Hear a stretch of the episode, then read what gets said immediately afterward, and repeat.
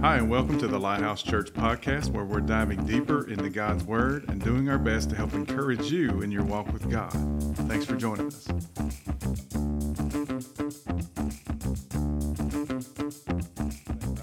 So today we're talking, we're continuing our series, God is, and today we're talking about God is setting the prisoner free. It's not God was, it's not God will, it's God is setting the prisoner free. He does it all day, every day. It's amazing and I'm looking forward to this today. So, uh, Acts chapter 12 today is where we're at. I'm going to read a few verses out of Acts chapter 12, and we'll break it down. Is that okay? All you 80s and 90s people, y'all know what it means when you break it down, right? I don't know if that still means the same thing today. Uh, just what? Oh, chicka fricka chicka Yeah, because I'm breaking it down. That's how you break it down. How many of y'all know what it's like to break it down? A little Run DMC breakdown. How's that? Some of y'all have no idea who that is because your childhood was nowhere near as good as mine. That's why. So, Acts chapter 12, verse 1. We go from Run DMC to Acts chapter 12, verse 1. It was about this time that King Herod arrested who belonged to the church, uh, instead in, intending, sorry, to persecute them. Now let's we're going to get that straight right off the bat. What was his intention? His intention was to persecute the church leadership. He was going to capture and arrest some who belonged to the church. But he, if he could get a prize, then that was even better for him. But he had, it says, James, the brother of John, put to death with the sword. And it says, and this is sad, that when he saw that this met with approval among the Jews, he proceeded to seize Peter also. So the Jews were excited that John, um, that James, the brother of John, was stabbed or was killed with the, with the sword. And that's so sad that the Jews were so excited. Isn't that crazy that God would send his own son to die, born of that culture, and the culture turned against him. And at this point, a lot of them are still turning against him. But just so you know, I mean, the church is a big deal to me, not because this is a building, because we as Christians are the church. And the devil has tried lots of things over the years to stop the church, and every time he tries, it just seems to get better. It seems to grow stronger. And so here we are, and they're feeding um, Herod's ego uh, because a lot of times when we find out that somebody likes something, we do more of it. And uh, because we want, when we have pride, we want more of it. And so I see that a lot going on in our culture today, especially with social media, because everybody has an opinion and everybody thinks their opinion's right and everybody thinks they need to share their opinion, right? On social media. So we have a lot of political things and things like that that are going on, and everybody makes everything political any, anymore. And it's really sad that we can't just not make things everything political, isn't it? It'd be nice to just have a political break from things for a while and just make jokes without any kind of insinuations as to regards of our guilt of being political. You know, so I'm for one, am like this, and I see people that they're like, especially over the events of the last week with the court case that was going on and in Wisconsin or where it was, and, and all the things that are going on. And I'm like, you know, everybody feels like that they should give their opinion, and everybody needs to hear it. And then when people react to that, they do it more because that's their natural tendency. But here's the truth about that. If that is the case, then generally that means there's probably a lot of pride there. And so Herod here is dealing with his own pride because he don't want the church to succeed because they will overpower him possibly. And then the other thing was is that the Jews were liking the fact that he was persecuting the church, so he would do, do more of it because they would stroke his ego. So it's a bad situation all the way around. So here we are. This happened during the festival of unbread. Verse 4 it says, After arresting him, he put him in prison, handing him over to be guarded by four squads of four soldiers each. So somebody help me out. It's been a while since I've been in elementary, but four times four is. Depends on who you ask. 16 is what I come up with every time. But nowadays, people will say, no, it depends, you know, whatever. So 16 is what I come up with. So Peter was kept in prison, but the church was earnestly praying to God for him. The night before Herod was to bring him to trial, Peter was sleeping between two soldiers, bound with two chains, and sentries stood guard at the entrance. Suddenly, an angel of the Lord appeared, and a light shone in the cell. He struck Peter on the side, and he said, Yo, get up, right?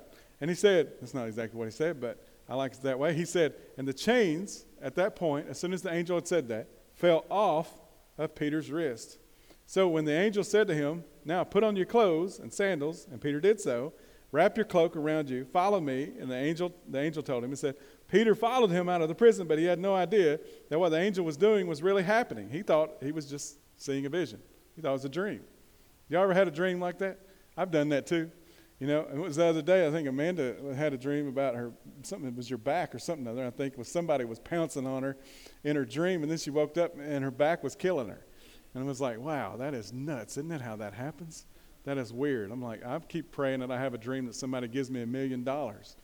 And it hasn't happened yet. So, uh, uh, but I'm going to keep on dreaming that I dreamed that. So Peter is having this interesting situation where he's like, everything seems to be real, but I don't think it's real. I think it's kind of this uh, weird thing going on. And he says in verse 10, though, it says, They passed the first and second guards. Then they came to the iron gate leading to the city. It opened for them by itself, and, it, and then they went through it. When they had walked the length of one street, suddenly the angel left him. And then Peter, in other words, he came to, he came to himself, and he said, Now I know without a doubt that the Lord has sent the angel his angel and rescued me from Herod's clutches and from everything the Jewish people were hoping would happen. Now, the story, the goal here is obvious. Herod feed his pride, destroy the church, imprison, kill, whatever it takes to do that. Going to wipe out the church here. The church, at this point, especially, has no weapons at their disposal Herod is overpowering them. There's no doubt that there's no way they can defeat Herod and his people. But they have one thing at their disposal, and that's prayer. But isn't it funny how a lot of times we have prayer at our disposal? We know that prayer works, but we will not use it first. We'll use it last. It's just in case what I do doesn't work. Y'all know what I mean? I'm guilty of that. and so here we have this situation, and I want you to make sure you understand this because this is important for all of us. Prayer is not about how mature you are in God in your walk. Everybody can pray, every single one of us can pray. Now, as I mature, my prayer life changes because God changes me through the process. I begin to see things differently, I begin to think differently, but I have to start somewhere. One of the most effective prayers I ever had to start with in my life was when I just let it all rip out and let it go. And I proceeded to let God have everything that I've been holding in for a long time. And I was 19 years old and I was in my truck. And I proceeded to have a prayer that a lot of church ladies would be embarrassed to hear today. But God wasn't shocked. Matter of fact, I think God finally went, about time. About time you quit saying those all those King James prayers and started getting real with me. Started being honest with me. And I did it, and it was the most amazing thing in the world. And I, I, it was about an hour after that, I got to work, and I was at work, and I felt bad for my prayer. I felt bad. It was like I started being embarrassed because of the way I spoke to God. And then I realized that that was not God, that was the devil trying to keep me from doing it again. And because that's, he doesn't want me to do that. Prayer is the most powerful thing that we have in our arsenal, period. You know? So, period. But it's easy to forget that sometimes. And so God is teaching his people, the church, how to pray. Because I, I don't know if you've ever thought about this, but prayer was not something that was talked about really until the New Testament. Because prayer was not something that all of us could do because we relied on the high priest to go into the presence of God, into the Holy of Holies. And now all of a sudden, Jesus has leveled the playing field, and now we get to pray. You, me, all of us get to pray, not just the high priest, but all of us get the opportunity. And so they're learning the ropes of prayer here because they're very young in their walk with God. How many of y'all been there? You know? And, and so there's three things, though, that jump out at me about this that I believe God wants to speak to us today. And I believe will help you, help me. I know it's helped me in the first. I'm going to get a second dose of it. And so God is setting us free. The first thing is this there's no prison that God can't set you free from. There's no prison. I don't care what prison it is, God can set you free from it. And I've seen tons of prisons, and I've had my own prisons, and I've seen tons of prisons over the years, and I've seen people set free from tons of prisons. But I will say this that I believe the most dangerous one would probably be the one that you probably think of the least, and it's actually the one that is the living by the law prison, because that is a prison. And I'm telling you what, man, because we think that we're doing right, but meanwhile, we're living wrong and we're not open to negotiations. So, this prison that we're in is extremely difficult to get out of because we're walking into church every Sunday in a prison and walking right back out in the same prison that we came in with. Are y'all with me? So when we see somebody that's on drugs or alcohol or anything like that, or that sex addictions or whatever it may be, I understand that that can be set, they can be set free, and quite honestly, might actually be even easier than the one who has the religious spirit that tends to not realize how bad they really are. If y'all, y'all okay? Okay, is everybody all right? Because I've dealt with this before, and I've come close to this before, and there's somebody in my life right now that's teeter tottering on that very thing, and I'm praying that they don't go into that because they are leaving one thing and going right back into another thing that's actually possibly worse than the thing that they've been delivered from because it's so bad. So I want to warn you of that. I want to, I want to, but there's no prison, even that one, that God can't set us free from. Here's Peter. Look at the story. Think about this. I'm just going to go back here because you need to see the whole picture. All right. You're Peter, okay? Somebody, all of you guys. Just say that. I'm Peter, okay? You can say that. Nobody, not many people saying that, okay? It's okay. Well, you can call yourself whatever you want to call yourself.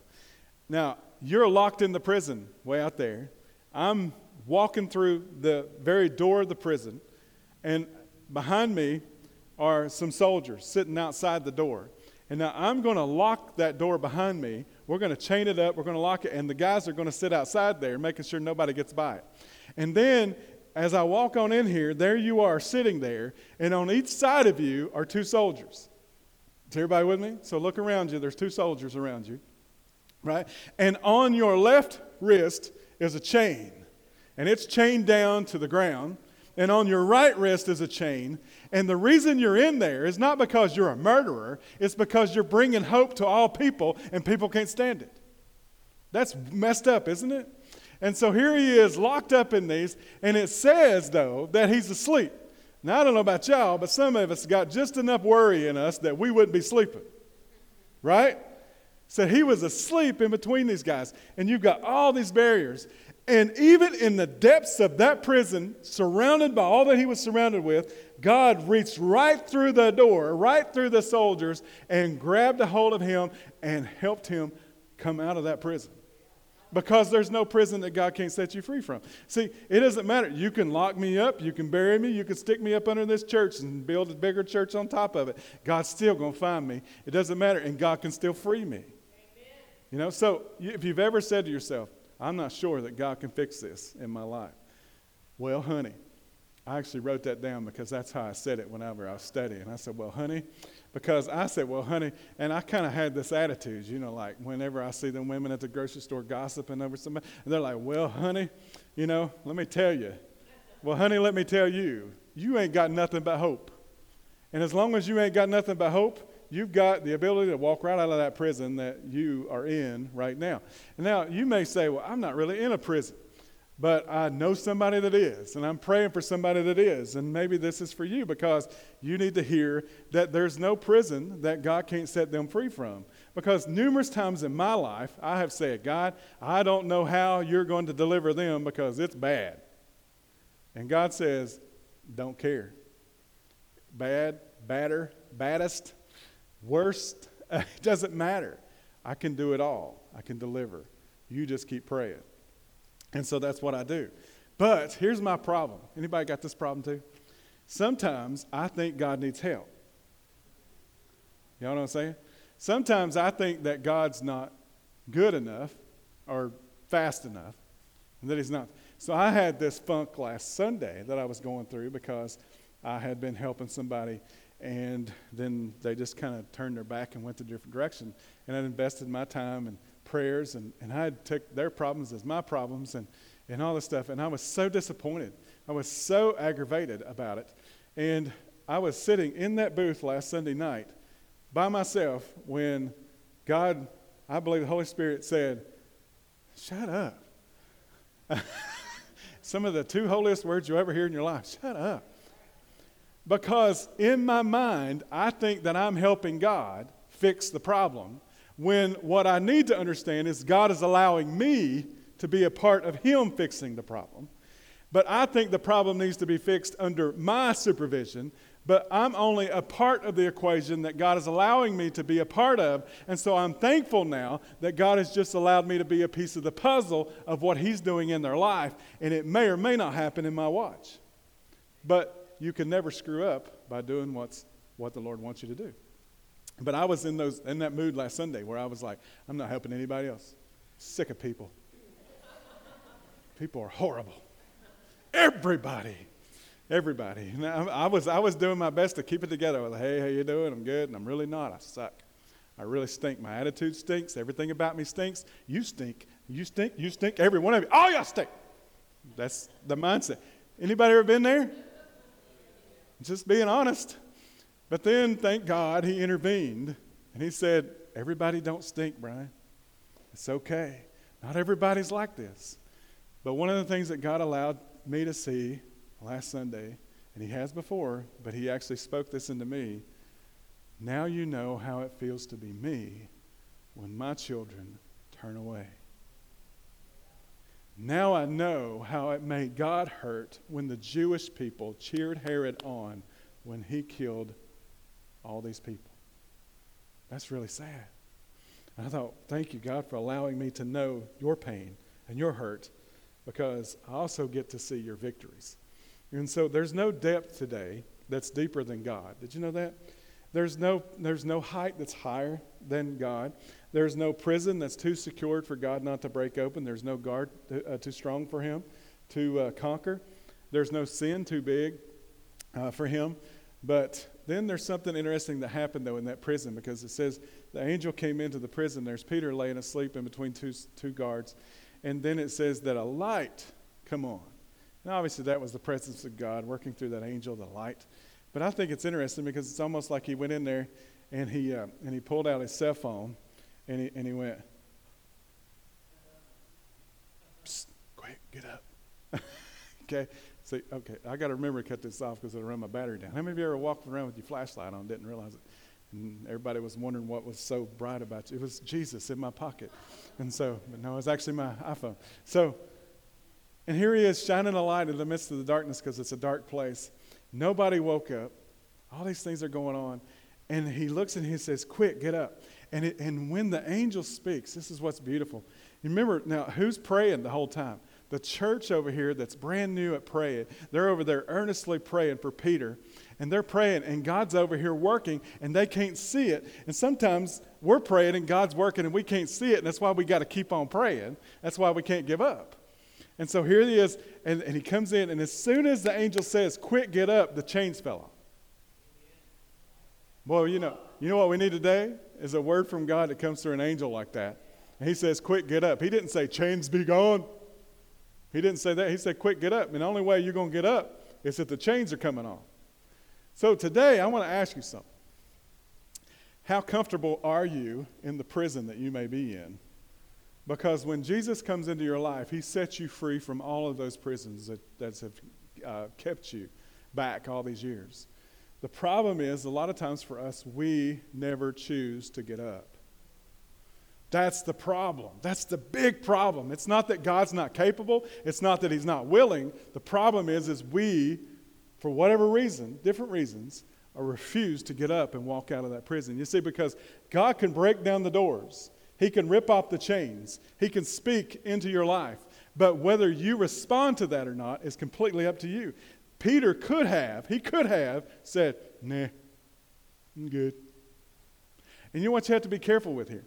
Is that I, this is me after this week and after praying about it. I believe, and I think I've visual examples in my own life and people that I've worked with, is that we have a season where God frees us. And if we don't flee from that as fast as possible, then we will find ourselves right back in the same. Did you hear me? If Peter had have not walked out when he did, then he would have stayed until daylight come, and then they would have realized that his chains were gone, and so that soldiers would have locked him back up. As a matter of fact, they might would have locked him up even tighter. Isn't that scriptural? That they'll come back seven times. Isn't that interesting? You see, right now, today, you need to understand I don't know everybody's battles in here. But I know this that there's a season right now in your life where God has freed you, and you need to get out that door as fast as you could possibly get out that door. Don't flirt with it. Don't say, well, I'm going to when I feel like it, when, I, when I'm comfortable with it. There ain't going to be a day that you're comfortable with it. Maybe, maybe just God will give you a little bit of haze just so that you won't know what you're doing like Peter did because Peter walked out, didn't realize what he was doing. And then he woke up finally and he was like, well, daggone. Here I am. Look at what God did. I hope and pray that's what happens to you because you know what our problem is? We overthink the prison. We overthink it and we're not willing to get up and leave. So, the, so God does all the work, but it's up to us to respond. So the enemy would love to keep us there. You know, prayer is, is, is a powerful, powerful tool, to say the least. And uh, I want you to know this today that prayer works. And I know that everybody says that. Everybody in here would say that. Prayer works. But how many times have you not prayed first? Right? We went through a season here. I bet was very honest in the first service. Hope and pray everybody comes back. We're Going to do it in the second service. Hope and pray everybody comes back. We first came here. Everything was good for about two weeks, and then all hell broke loose. All these things were going on in our and, and, and I was not happy. And it went on for a good while, for a long time. And I stood up on Sundays and I preached. And I did good for a while, but I got wore out after a while. I was sick of being here. So I went out and bought a for sale sign for a home. I started looking for jobs. I didn't care what job. I'd work anywhere to get away from here because it was so. It's not that everybody was bad. It's just that there was some that were, and they were out to get me for some reason. But now I realize that our battles are not against flesh and blood. So Amanda kept saying, she said, we need to pray about it. I'm like, woman, anybody got time to pray? I don't want to pray. Here's the thing is I knew prayer worked. I just didn't want it to work. Because I wanted to solve this on my own, I didn't want God's help because I was mad at everybody else. And sometimes our selfishness, our anger, our flesh can get in the way of what God wants to do. And it was in my life. God wanted to free me. God wanted to free. Did you know that there was never a, ch- a pastor at this church here longer than five years until we stayed here over five years? Did you know the first five years we battled and battled and battled and battled and battled? And it was like after that fifth year, it was like, something just happened. It broke free. Do you know why? I'm going to say this, and I believe this. Because there's generational curses.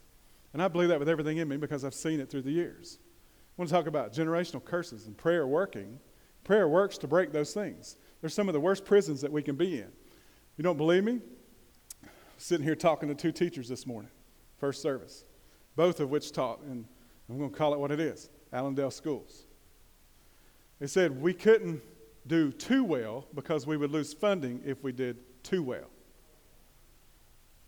We wanted them to do good, but we can't have them do too good. Because if we did too good, then we wouldn't get that funding that we used to get. Somebody help me here. Do y'all see where that's going?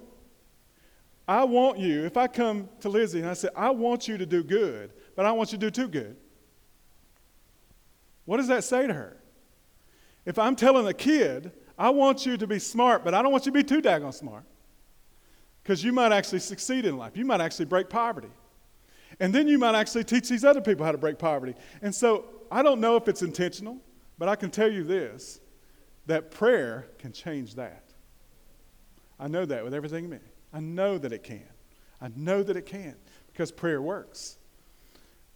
We try things our own way. I tried things my own way when I was here early in those times, and I bought that for sale sign, and I never stuck it up in the yard, but I hung on to that thing. I hung on to it until after we had been here five years, and we were about six, seven years in. Nobody here knew that I had done that. Nobody here knew that I was going through that battle. Nobody knew the things that we were dealing with. And I took that thing one day and I took it to the dump and I threw it away because God set me free from that prison. And I'm so thankful that he did. And you're not, you ought to know about the prisons that I've been in because you've got your own prisons. And you ought to know that the preacher of all people has got his own prisons that God has delivered him from. And that not only do I have them, but God is able to set you free from them because he did that to me. But I'm thankful. I look back and I'm like, man, if I had quit, I would have missed out on so much and I would never known that I'd missed out on it because I'd have went on living my life. But Amanda kept saying, pray, pray, pray. And I'm like, shut up, shut up, shut up. And she convinced me at times, and I would pray, but I was praying, but part of me was hanging on to this solution that I had back here. And that's okay, guys. Listen to me. It's okay to do that because you're learning how to pray. You're learning how to do it. And what I found was every, just every now and then God would give me this little inkling of hope that He was hearing. I was like, wait a second, hold on. I think He just answered a prayer. What? And every time he would answer a prayer, I would let loose a little bit of what I was trying to do until eventually I found myself swimming in the prayer pool. And I had let go of it all. And I had to go back to men and say, You were right. It's so pain. Right. I knew she was right. I knew she was right when she was telling me to pray. I just didn't want to because I knew prayer worked. That was the problem. I wanted to work. I wanted to do it. I said, I'm going to go tell them. I'm going to talk to them. Biblically, it says that if I have a problem with my brother, I go to him. Just because it says it doesn't mean you have to do it right now. There's a time and a season. Number one, we ought to pray and allow God the opportunity to work it out. And that's what we did. And God did just that. And we prayed this prayer God, either change him or move him. He changed me too. God did. And for the most part, God moved him. And we look now, all these years later, and we see how God has worked in us and God has shaped us through that battle. And I'm thankful for every single minute of that battle now. But I would have never been thankful for it that first five years. But you know why? Prayer works. Prayer calls down the creator of the universe into your situation. Prayer gives permission to God to overcome what it is that's overcoming you. Prayer gives you permission to let go of whatever it is that you're fighting so hard to control. It allows God to work in that area. So, listen, the last thing is this God answers. And usually, usually, unfortunately, we're shocked when He does. Here's what I mean by that. I'm not going to read the scripture. You can read it later. If you start in verse 12 and you go on, you're going to find that Peter, after he come to in the middle of the street, he decided to make his way over to where most of the people were that had been praying for him. And he goes up to the door and he knocks on the door, and the lady comes to the door and she goes, No way. She shuts the door on him.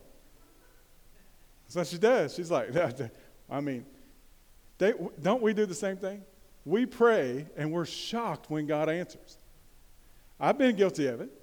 I'd be like, What? What? You mean we pray for you to be healed and you got healed? How in the world did that happen? I don't do that so much anymore. And here's the thing it's okay if you get shocked whenever you pray and God answers. It's okay.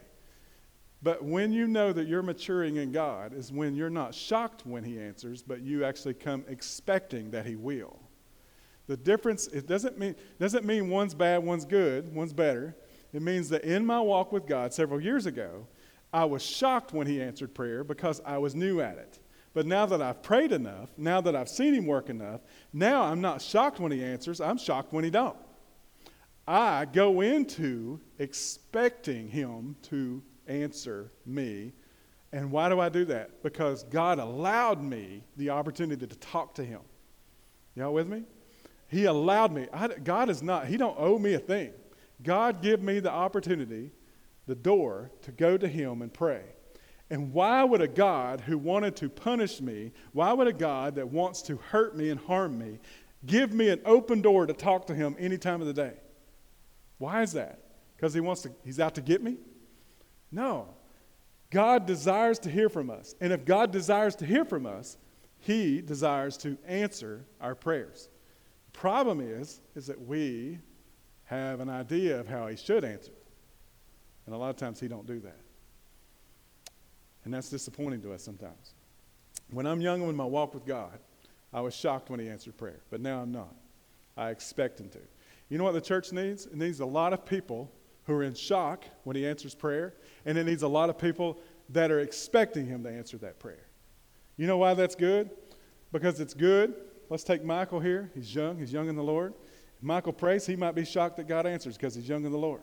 I need that in my life. You know why? Because God don't need to become an old thing to me. I need that freshness. I need that youth. I need that young, tenacious, anxious. I need, he messaged me this week. I've been praying and God's been, and I'm like, yeah, and I'm sorry, I didn't ask you to do this. I'm just doing it. And so that's what I do. That's how I roll. You don't answer me unless you're going to give me permission to use it in the sermon. And so here he is. And I'm so excited to hear that because there's times when I forget how precious and how valuable prayer is. And sometimes it's somebody who's new at it that has to teach me that that's how I need to be as well. So the church needs this. Oh, ah. and the church needs the confident. We need both. We need both, and there's room for everybody. And I'm just so thankful because one day Michael's going to be expecting it rather than shocked by it, and somebody else in his life is going to be shocked by it, and he's going to have both things, and it's a good thing. It's a beautiful thing. Y'all good? It's okay? It's all right. So it's okay to be shocked, it's okay to be confident. So, how about you today? The light's on. God has said, Get up, let's go. The chains are gone, the doors are open. How will you respond? Will you, will you, will you, walk, out, will you walk out the prison? You know, as I, and it's a shame you can't talk about some things without some people getting political. But when I mentioned that about the school system, I'm not trying to degrade anybody. But when we talk about a community that's been hit by poverty, and at, I think at one point it was the number one county in the state. You may even be from that county. Second, whatever it was, first, second. And Hampton wasn't too far behind. Listen, when you're teaching children to do okay but not great, then you're teaching them that it's okay to stay where they are. This is not political, this is spiritual. This is a battle that we as the church can pray and see God win in. That God wants to break the curse of poverty. Because I grew up in poverty, and it's took me years to overcome the mindset of poverty, and I still, it flirts with me every now and then. Still does. I grew up, y'all remember? Anybody had a free lunch ticket? Wendy did. Some of y'all ain't blessed to have the life we have. Grew up, we had this free lunch ticket. So we had this lunch ticket. And I don't know what color yours was usually. Mine was fit in your wallet size, and it would be either pink, green, or blue. Like, you know, nobody else understands this, do they? And when, do you? Okay, so, and when we would go to the lunch line, the lunch lady would punch the ticket because you had the amount of days on that month. And so once the month was over, they'd give you a new ticket. And that way you got free lunch because we grew up poor. That's what we did. But every now and then, the lunch lady would forget to stamp my ticket, which meant I got an extra meal. That's exactly. I said, I didn't know that time. That was God's grace. That's what that was. I got two burgers instead of one because she forgot to do it. And she might have did it intentionally. I, I would too if I were them. But I don't think they do that anymore. I don't think so anyway. And I think about all the things that I experienced, and I grew up in this poverty. Didn't have a plan, didn't think that I could do anything, didn't think that I could go to college. I didn't go to college because I didn't think I was good enough, smart enough, or had enough money to go to college. None of those things. Anybody else relate to that? And then I got married, and Amanda started telling me I was smart, started telling me all these things. And she, I know she was lying, but one thing about it, if you lie long enough, people start to believe it. And I started believing it, and I was like, wow, actually, you know what? She, she lied long enough for me to believe it, and I started doing all these things, and I was like, it's not that I've accomplished all these great things, but I want you to understand there's one thing that I have done I've overcome the poverty mindset. And a lot of that came through prayer. But you know, one of the ways that I know, and I'm closing this up, I want you to know this. One of the ways that you know that you struggle with that might offend you, but I'm just going to say it because it's where I struggled in it. It's when it comes to giving. This is not a thing where church is short on money. It's not of that at all. You give, you give, you don't, you don't. But I did not give because I seen it as poverty through the poverty mindset. The poverty mindset doesn't matter how much money you got in the bank. It doesn't matter how rich you are, how poor. It doesn't matter. Poverty mindset has nothing to do with any of those economical status. What I seen was that every time Amanda would give, it would hurt me. And I would say, uh. But I wouldn't fuss with her because I knew the Bible said that we should be doing it. But I was like, mm. But everything hurt me. And then one day she came to me. She said, Now instead of us giving 10%, we're going to actually go above that. We're going to, and then, and then I was like, major anxiety. I'm like, we're already letting go of this. We're going, you're telling me we're going to give over more? and so, and, and, and to this day, because she is an aggressive giver, we just had the conversation yesterday. And, and I was like, you know, you don't have to give everything. I just said it yesterday to her. I mean, she, I was standing in the kitchen. I said, you know, you have to do it all. You don't, you can't be everything to everybody. You can't give. We need some money too. You know, and I still have that occasionally, but for the most part, God has delivered me from it.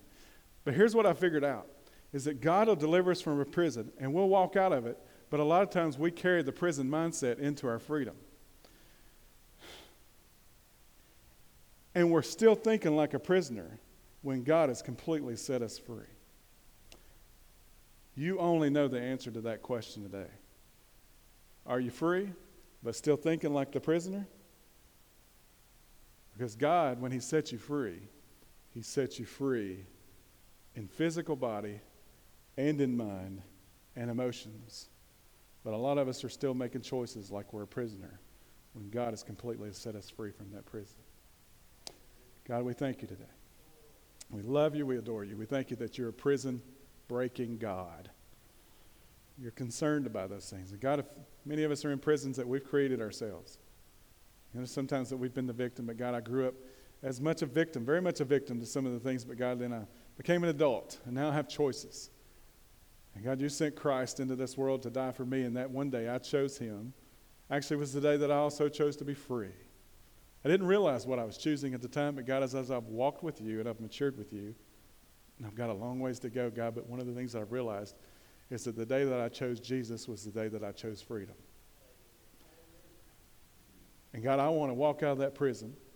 And I don't want to just walk out of that prison, but I want to walk out of that prison and begin to learn how to think like a free person because we are free. Help us, God in situations like school systems, in situations where work or family oriented things, things like that, where we're trying to suppress people. God, that is a spiritual problem, one that can be broken through prayer. And God, I would pray today that you'll give us the desire and yearning to pray over that because we may say it's not our problem, but when we live in an area that's being suppressed, it is our problem. Free us from that today, God release your spirit into this area to free us from that bondage so that we can experience your great work, what you have for us, the great plans you have for us, God, today. We thank you. It's in Jesus' name. Amen. Thanks again for joining us for today's podcast. You can find out more about us at lhchampton.com. See you soon.